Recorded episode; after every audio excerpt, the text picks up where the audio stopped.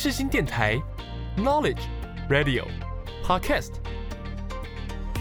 七二九，FM 八八点一，让您开机有益，上网更得意。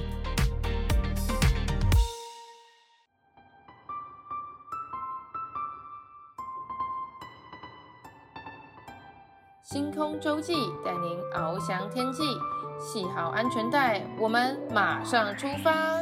我是主持人 Jasmine。就让我们一起来探索每一颗星星背后的故事吧。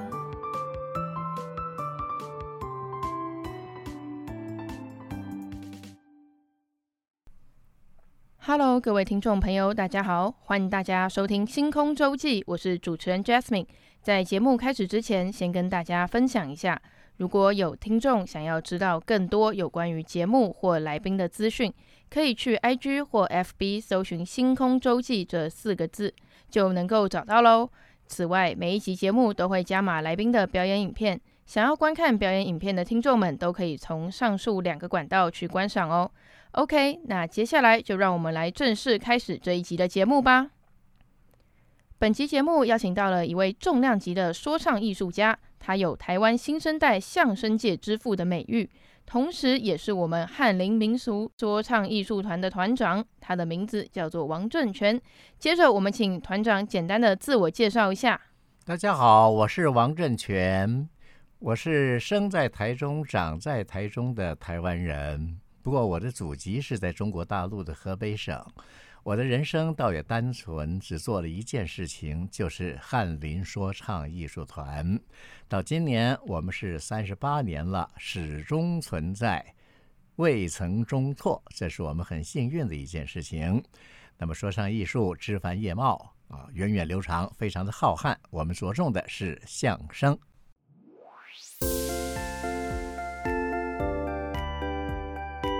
闪一闪亮晶晶，今天最亮的是哪一颗星呢？就让我们打开接收器，一起聆听来自星星的讯息吧。您擅长各种说唱艺术的演出，像是相声、数来宝、竹板快书、铁板快书、京韵大鼓、河南坠子、四川莲香、苏州弹词、拉洋片、八角鼓等等众多的项目啊！想请问您自己最喜欢哪一个项目？我最喜欢的是这里所写的铁板快书，我们也叫山东快书。哦，为什么呢？因为它是一个人就是一整出的戏。一个人有一段，他叫武松扮新娘，那么总共有二十九个角色，由他一个人来表演。哇，二十九个一个人表演，哎，连说带唱，从头到尾，还不能够有任何的吃字咬字的这个错误的地方，所以非常过瘾。只不过在台湾呢，这门艺术现在很难推广它，因为要讲山东话。懂山东话的人不太多，所以我们现在把它归在我们的相声里面，偶尔带到它。相声倒是大家喜闻乐见的，也是我们常做的一个项目。哦，二十九，你说您刚说二十九个角色，哎，那等于说他每切换到不同的角色，就要换一个腔调，换一个韵味，这样这种感觉。嗯，不同的声音，学老人，学小孩，学女人，学土匪，学下人啊。完全由一个人来表演，哇，那非常迷人。这个传统艺术就是铁板快书的部分，嗯，它有搭配什么乐器吗？还是都是像之前那个团里的老师一样配，嗯，自己自打的那个主板之类的？嗯、对，他唯一的乐器就是手上拿两块铁板，半月形的两块铁板，相互的打击，然后用山东话来讲故事。他为什么是？特别要用山东话，还是他可以用白话啊？他不可以用白话，因为他发源在山东，而且是用山东的特殊的语言作为基础。他如果讲成白话的话，会没有味道。一定要讲山东话，哦、越土的山东话越够味道，越纯正的感觉，这样吗？OK，了解。那。呃，当初您在一九八五年的时候创办了现在的翰林民俗说唱艺术团，是，那我也很荣幸可以加入在里面。这样，那但是在草创初期时，您身上只有两百七十元，是名副其实的白手起家的创业。那想请问，当初这么艰难的环境，再加上以前就是没有 WiFi 嘛，哎、没有现在智慧型手机，没有串流平台，也没有这种社群媒体，嗯、那为什么还会想让您创办这个团队呢？哦，这个说起来的话，跟我们世新大学就关系很密切了。哦，居然有连结啊！那个时代的世新广电科的科主任是田世林老师。那么他是我在文化读书的导师，他个人就对于传统的昆曲了、京剧了，还有说唱艺术非常有兴趣，而且非常有心得。所以当年那个新象艺术中心的许博允先生邀请他到新象去做十次的说唱艺术演讲。里面他就挑了十样，什么相声啦、数来宝啊、京韵大鼓啊、八角鼓啊，挑了十样，就把我带带在身边。他每介绍完了一样，就让我示范一段。哇，团长您真是十八般武艺呀！那么许伯允先生就觉得很有趣，就十场演讲之后就跟我商量，是不是可以到新象艺术中心的小剧场来表演相声。我是欣然愿往啊，因为那个时候台湾没有相声，嗯、我们之前的相声前辈叫做陈义安、吴兆南、魏龙豪，当时三位都不说相声了。陈义安那是我的师傅，他做这个古董啊、邮票啊、集邮社。那么吴兆南呢，到美国卖了牛肉干发财了，也不回来了。啊，魏龙豪进了台视，到了中影演电影、演电视，也把相声放下来了。嗯，所以当时相声形成了一个断层，没有接班人的概念。对，这个断层大概前后有将近二十年，台湾没有相声。哇，这么久啊！哎，那许博允先生这么一安排呢，台湾呢又有了相声了。嗯，所以这个断层说巧不巧的，就让我把它给接续上来了，哦，一做做到现在三十八年。那就是艰难的环境都没有打倒您，或者让您感到挫折，就是啊想放弃了之类的吗？这是很有乐趣的一件事情，它的本身就非常的迷人。你说相声能够逗人笑，嗯，你说个笑话，大家一哈哈一笑，你是挺满足的。而且呢，这个东西因为台湾变成。啊、呃，好多年没有了，现在突然又冒出来了，很受欢迎。我们巡回台湾各地演出，哦、大家都知道相声两个字，但是都没有看过，所以我们很受欢迎。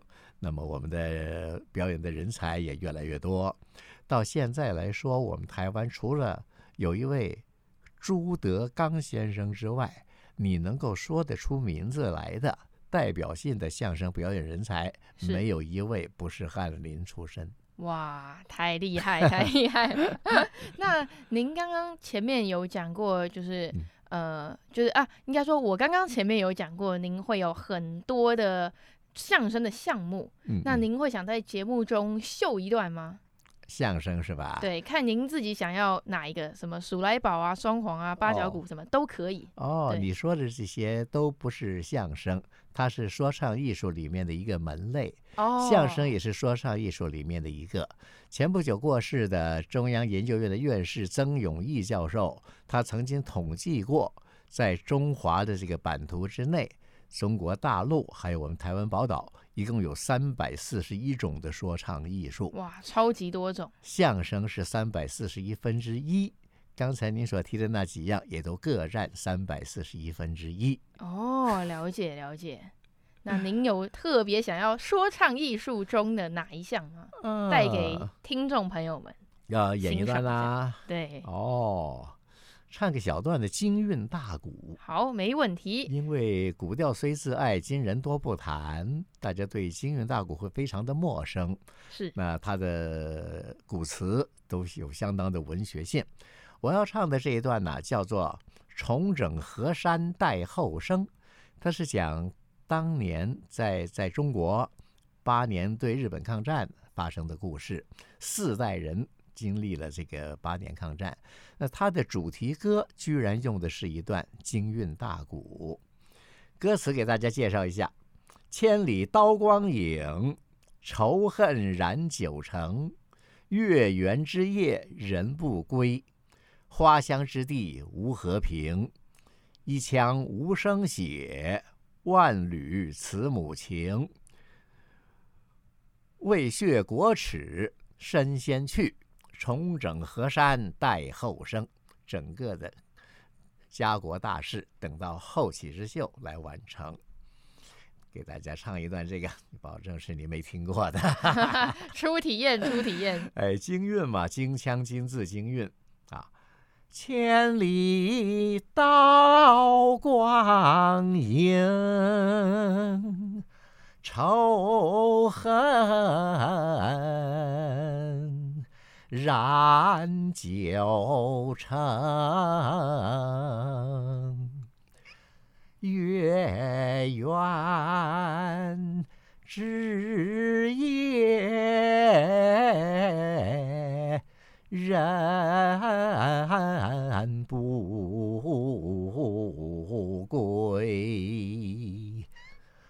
花香之地无和平，一腔无声血，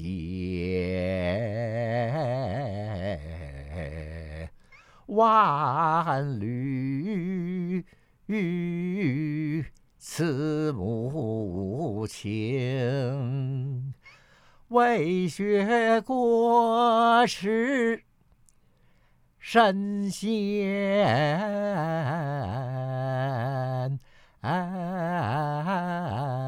去，重整河山待后生。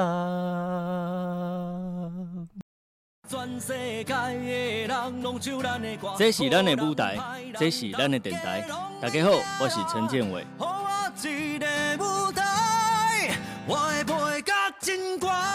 你今麦收听的是世新广播电台 FM 八八点一 AM 七二九。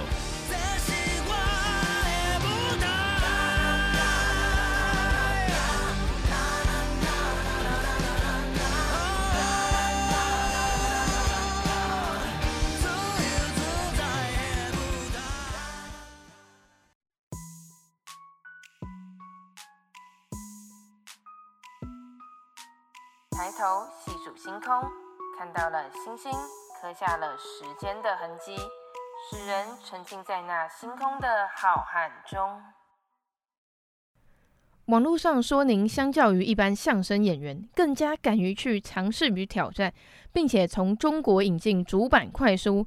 您也是第一个用台语说相声的人，还将英文、法文融进相声之中。想请问，为什么会想将这两个融入相声中啊？是这样啊，相声在我们开始做这个工作的时候，我们并不是多么的掌握相声，我们是一边做一边学习，一边的了解，一边的深入。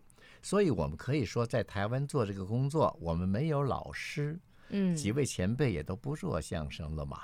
那么，我们的观众啊，才是我们的老师。你设计的包袱，他听了之后哈哈大笑，你就知道你成功了。你有时候讲完了，观众把你找过去，告诉你站的位置不对了。所以慢慢做，慢慢学习。因为没有老师，所以敢于尝试。那么我们又都是生在台湾，长在台湾，台语是那么的美妙，嗯，那么的明确。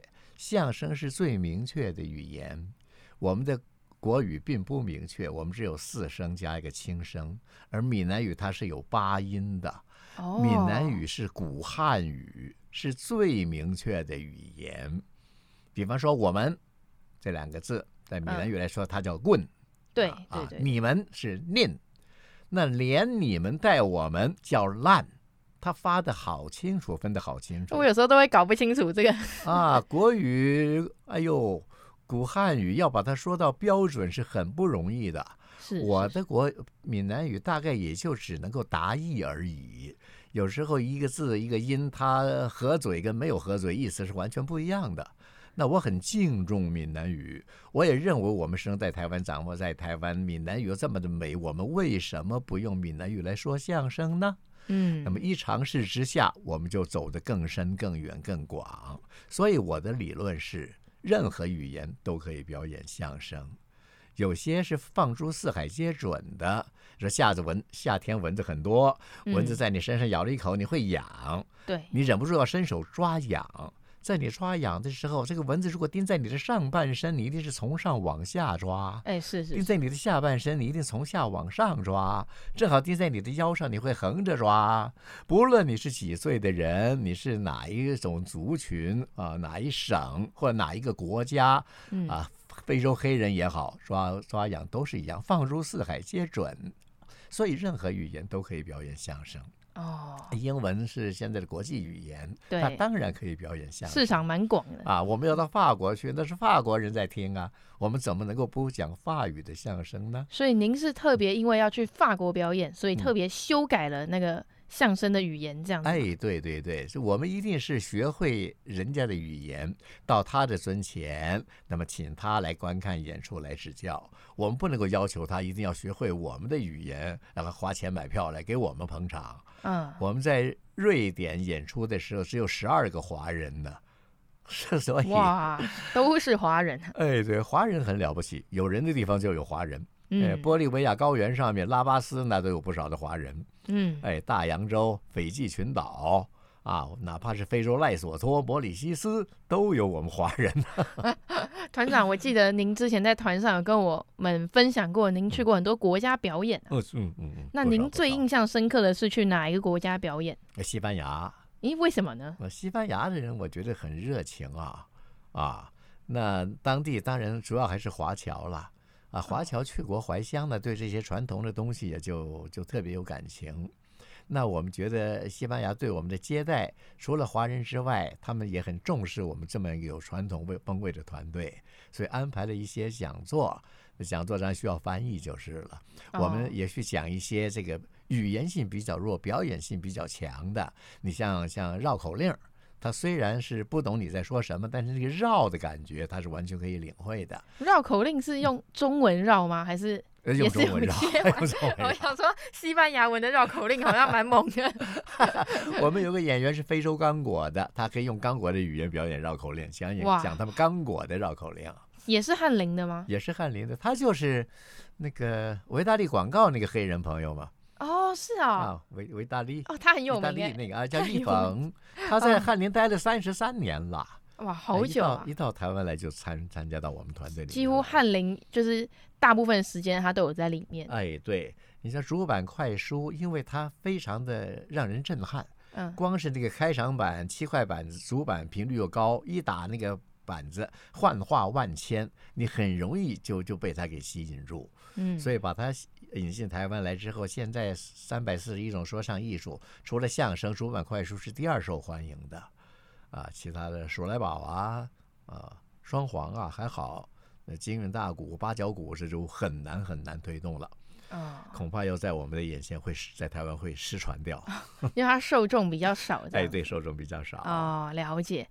嗯，这边也想问您，就是当时啊。嗯在制作您的访纲时，发现您在西元一九九零年时，在警广主持广播节目有入围，并获得当年广播综艺节目主持人金钟奖，真的是太厉害了！没想到您不但是相声的前辈，也是广播主持人的大前辈啊！那那您对这部分有什么心得想跟听众朋友们分享的吗？毕竟您的广播元素，就是广播节目中还有加入相声这个元素。哎，是。根据你的记录，那是一九九零年呐，对，好久以前，哎、那么久了，对、哦这个，时光飞逝。其实我觉得也没有什么特别值得谈的啊，你去做了自己喜欢的事，那么在当时呢，这种节目也就这么一个，我们做的就是相声节目，它的题目叫相声有声的漫画，相声跟漫画一样，人世间不可能的事，相声里面都是容许的，所以会有关公战秦琼啊。所以会有一个一个外科医师手术很高妙，但是记忆力很差，每次给病人开肠破肚动手术，总是把不该忘的东西忘在病人肚子里头。缝好了，刚一走不行，回来拆线，哎，纱布忘在病人肚子里头了。哦，把纱布取出来，缝好，走了又回来了。啊，手术刀往病人肚子里头了。后后来再把手术刀拿出来，正要缝，病人不耐烦的说：“你别缝了，你干脆给我装个拉链吧。这忘了什么东西，你拉开自己找吧。人世间不可能的，相声里面是完全容许的。那么再加上相声，它是语言的艺术，它讲究每一个字咬字发音准确、清晰、完整。一句话说出去，它的意欲所指，肯定、否定、疑问。”完全用你的声啊，用相来带动声，然后把它把它深入到听众观众的耳根深处。所以广播节目是最适合相声来发挥的啦。我们从小听相声，就是在警察广播电台呀、啊、中国广播公司啊，听吴兆南、魏龙豪、陈义安他们的相声，他们长什么样都不知道，光是听声音就深深的把你吸引住了。嗯，我觉得相声最迷人的地方啊，就是它有一个。给你留一个无限的想象空间，你像那个外科医师啊，那个长什么样子，你老在里面会去设想。那么你所想的跟我所想的是完全不一样的。那个倒霉的病人啊，长个什么样子啊？大家想象力多元，对对对，无限的想象空间。一旦一旦把它具象化了之后，那就不可爱了。这个医师站在舞台上，穿着白褂子，呃，挂着听诊器，呃，病人躺在病床上，翘着一条腿绑在那儿，他就被定于一尊了，破坏了那个无限的想象空间，嗯、那是呵 呵很遗憾的事情。了解。所以我们用广播来发挥相声，呃，做的也自得其乐。我们也谈。相声，什么是相声？相声怎么说？怎么演？怎么编？那么我们也演相声，把我们的成品在节目里面播放。我们也把中国大陆的一些代表性的作品在节目里面为大家介绍，同时剖析这段相声该怎么去欣赏，哪里是最绝妙的地方。所以那个节目还挺受欢迎的。那您当初是怎么进入广播这个地方的？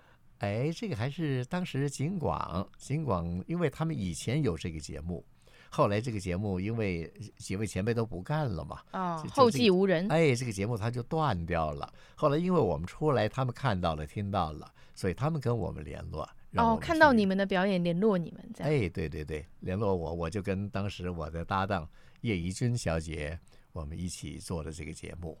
那么也因为比较冷门吧，比较容易得奖吧。太新鲜了，这个话题这样 啊、哦。那想再问一下，就是您现在已经六十九岁了，对对。那照理来说，就是可以退休享乐的年纪。啊、对，其实您跟我爸爸年纪差不多哦。对，那他目前是已经退休了。嗯。那嗯但是您却继续努力不放弃，并且说，嗯、呃，相声这一行是没有年年龄限制的。那想请问一下，继续使您坚持下去的原因，或者是动机为何呢？哦。这个相声表演呢，它确实没有年龄的问题，而且你年龄越大越老，人生的历练历练越丰富，你应该更容易有好的作品产生。因为相声谈的都是人生嘛，都是大家很熟悉的事情，它来自于这个生活，相声来自于生活，而又高于生活，从生活里面淬炼出来。所以，我们很多的前辈都七老八十的，照样都在舞台上活跃着。那我是因为喜欢这个工作，我就因为喜欢，已经喜欢了三十八年了。越接触越觉得这门艺术非常的高妙，甚至越来越不是很清楚能够掌握、搞得懂它到底怎么回事儿。呃，它太迷人了，它包含的太广了。那我们这些年，我除了做这个教学、做巡回演出，呃，还有很多的该做的事还没做。比方说，你像我们台北市每年办相声比赛，办相声比赛啊，我发现那些老师就伤透脑筋了。这个学校。呃，要参加，那么会安排一位对相声算是比较有心得的老师。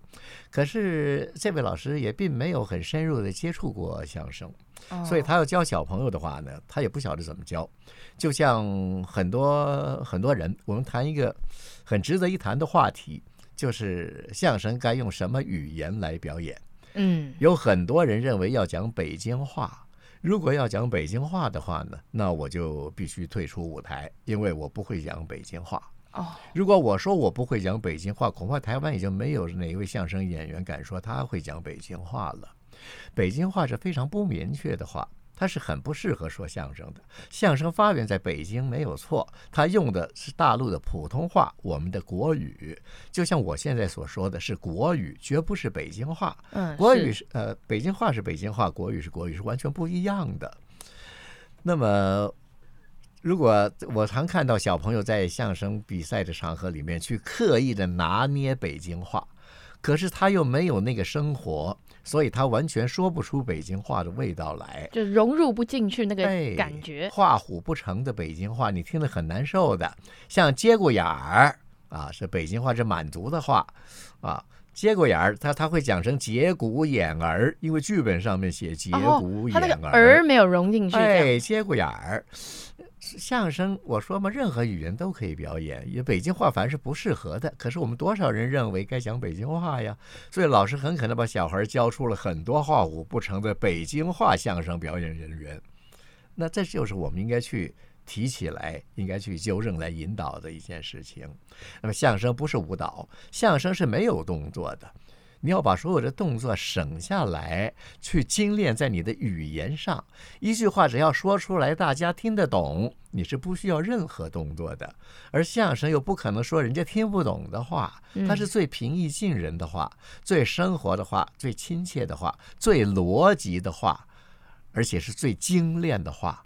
相声三句话说得清楚，他绝对不说第四句。那么把话如果讲到它的精炼度、它的逻辑性，那么这应该是一门显学啊！谁不想把话说清楚、讲明白呢？嗯，那你就该来学相声。尤其现在这个时代，很多人已经不太重视这个语言的东西了。对，话说不清楚了。那么相声是一门利器，要把你的话啊怎么清、抑扬顿挫、及时快慢、肯定否定疑问。